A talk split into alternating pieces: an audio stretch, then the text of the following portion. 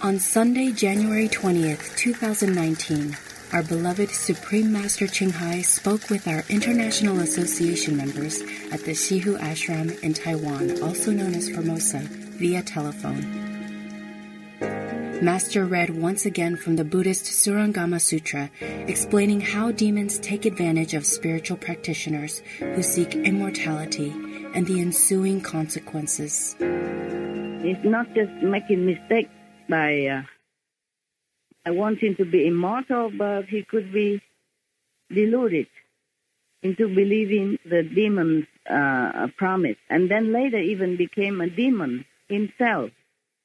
So it is very risky to try to get it a quicker way or desire in such a not very proper thinking of a desired kind of state.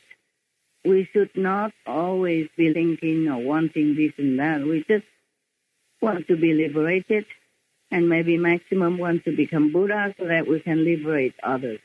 But do not seek for this kind of miraculous happenings or miracles, like live forever, live long, or do all kind of spectacular show-off. Then we will not have to reduce ourselves into a demonic state. Master lovingly reminded us to be diligent in our spiritual practice and meditate as much as possible so we may return to our real home. She also expressed her sadness for all the beings trapped in this illusory world. All of you should just recite the holy name, meditate as much as you can at home and elsewhere, and just want liberation from all the created world, the shadow world. That would be the best wish, nothing else you should wish. Sometimes I want to scream out loud and come to each of your house and scream and say, please wake up. Do not be attached to anything in this world, however beautiful, however alluring, however chain that binds you forever in the cycle of transmigration. Just look inside. Inside is the real world. I can see sometimes that the humans, even some of you, so-called initiates, are still very much attached to whatever outside them, because you do not go inside enough to see the wonder inside. The humans cannot understand that this is just a game, and that's why I'm so sorry for everyone on this planet. It's just a game, and just they just push maybe the wrong button or make a little wrong move, and they lost. There are no words who can express my sorrowful feeling for all beings that is feeling their suffering so much.